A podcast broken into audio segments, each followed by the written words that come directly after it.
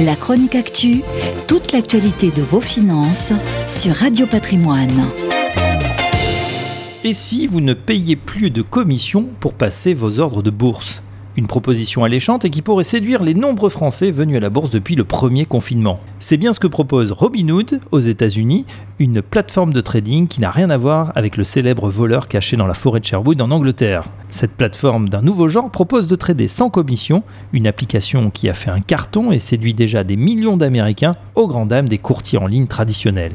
S'il est gratuit en façade, Robinhood revend ses flux d'ordre aux firmes de trading à haute fréquence. Celles-ci vont ensuite se rémunérer en profitant des ordres du public, une différence de 1 cent par trade invisible pour le client final, mais qui sur des millions de transactions représente des montants colossaux, surtout en période de volatilité.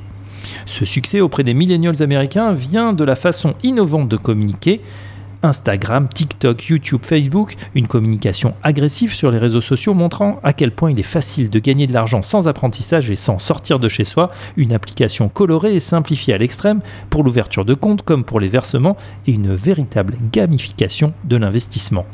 Ajoutez à cela une bourse qui s'est envolée depuis le creux du mois de mars 2020 et vous obtenez la recette idéale pour créer une nouvelle licorne. Robinhood aurait déjà levé 320 millions de dollars et serait valorisé près de 9 milliards soit la moitié de ce que vaut la Société Générale.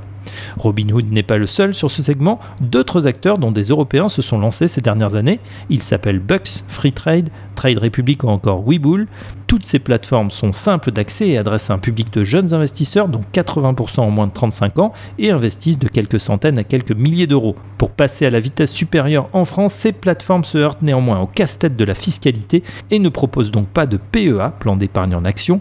Une fois de plus, la fameuse exception française, qui sévit également en matière fiscale, fait que le village gaulois résiste aux assauts de ce nouveau type de courtier. La chronique actu, toute l'actualité de vos finances sur Radio Patrimoine.